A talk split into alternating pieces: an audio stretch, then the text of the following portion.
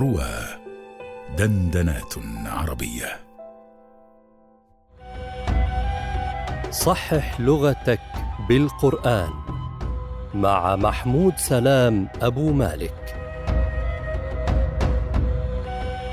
الموسم الثاني على رواه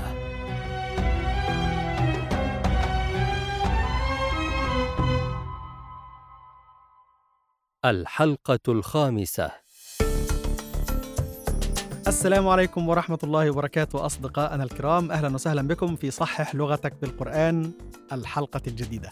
تركناكم في الحلقة الماضية مع سؤال جميل. الكبرياء هذه أم هذا؟ يعني نقول هذا الكبرياء أم هذه الكبرياء؟ وأردنا أن تصلوا إلى الإجابة من خلال القرآن الكريم. استشهادا بآية من آيات القرآن الكريم. فهذه طبيعة برنامجنا. أن نحصل على الإجابة من خلال القرآن. الإجابة منكم من وصل إليها ومنكم من حاول حاول الوصول.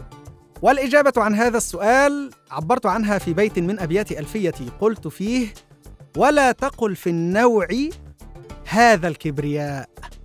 قل هذه واذكر تكون الكبرياء. إذا هذه هذه الإجابة. لا تقل هذا الكبرياء قل هذه الكبرياء. واذكر ماذا؟ واذكر تكون الكبرياء. ما تكون الكبرياء؟ الآية الكريمة في سورة يونس. قال الله تعالى قالوا أجئتنا لتلفتنا عما وجدنا عليه آباءنا وتكون لكم الكبرياء في الأرض. وتكون عبر عن الكبرياء بتكون إذا فالكبرياء مؤنث كما هو واضح. لماذا؟ لماذا؟ لماذا؟ لماذا كانت الكبرياء مؤنثة على غير ما نعهد نحن الآن في لغتنا المعاصرة؟ لماذا؟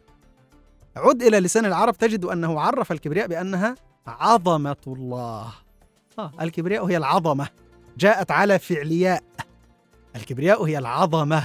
وقال الكبرياء العظمة وهي عبارة عن كمال الذات.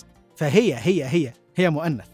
وطبعا معروف أنها جاءت من الجذر كاف باء راء. وهذا سؤال الحلقة الجديدة. كبر أم كبر؟ يكبر أم يكبر؟ فكر.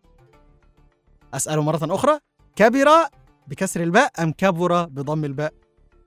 يكبر بفتح الباء في المضارع أم يكبر بالضم في المضارع؟